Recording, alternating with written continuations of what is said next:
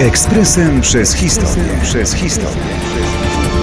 24 lutego 1949 roku została powołana Komisja Bezpieczeństwa KC PZPR. Gdyby przygotować listę najbardziej ponurych zjawisk w powojennej Polsce, ta komisja z całą pewnością tam trafi. Aparat terroru wymierzony w tych, którym nie podobała się władza z nadania Moskwy, to jedno.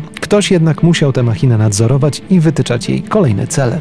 Tym właśnie od roku 49 do 54 zajmowała się w naszym kraju Komisja Bezpieczeństwa Komitetu Centralnego Polskiej Zjednoczonej Partii Robotniczej. Aby być e, w składzie tego ciała, trzeba było mieć nieposzlakowaną opinię zagorzałego komunisty i oczywiście namaszczenie prosto z Kremla. Od zbrodniczych decyzji komisji zależało w tamtych latach wszak utrzymanie się komunistycznego reżimu. Walka z podziemiem i ludźmi niechętnymi nowym porządkom była priorytetem. Większość Polaków na pewno nie tęskniła za przedwojennymi rządami sanacji, ale nie oznaczało to wcale zgody na rządy komunistów. Tę zgodę chciano wymusić siłą.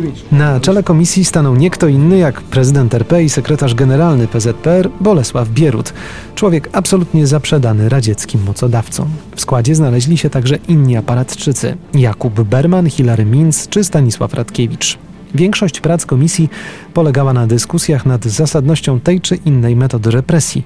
Urzędnicy Ministerstwa Bezpieczeństwa Publicznego nieraz musieli stawać przed tą komisją, by zdawać relacje z prowadzonych wobec ludzi podziemia śledztw. Warto wspomnieć, że ta niesławna komisja miała często wpływ na wyroki wydawane przez uległe władzy sądy.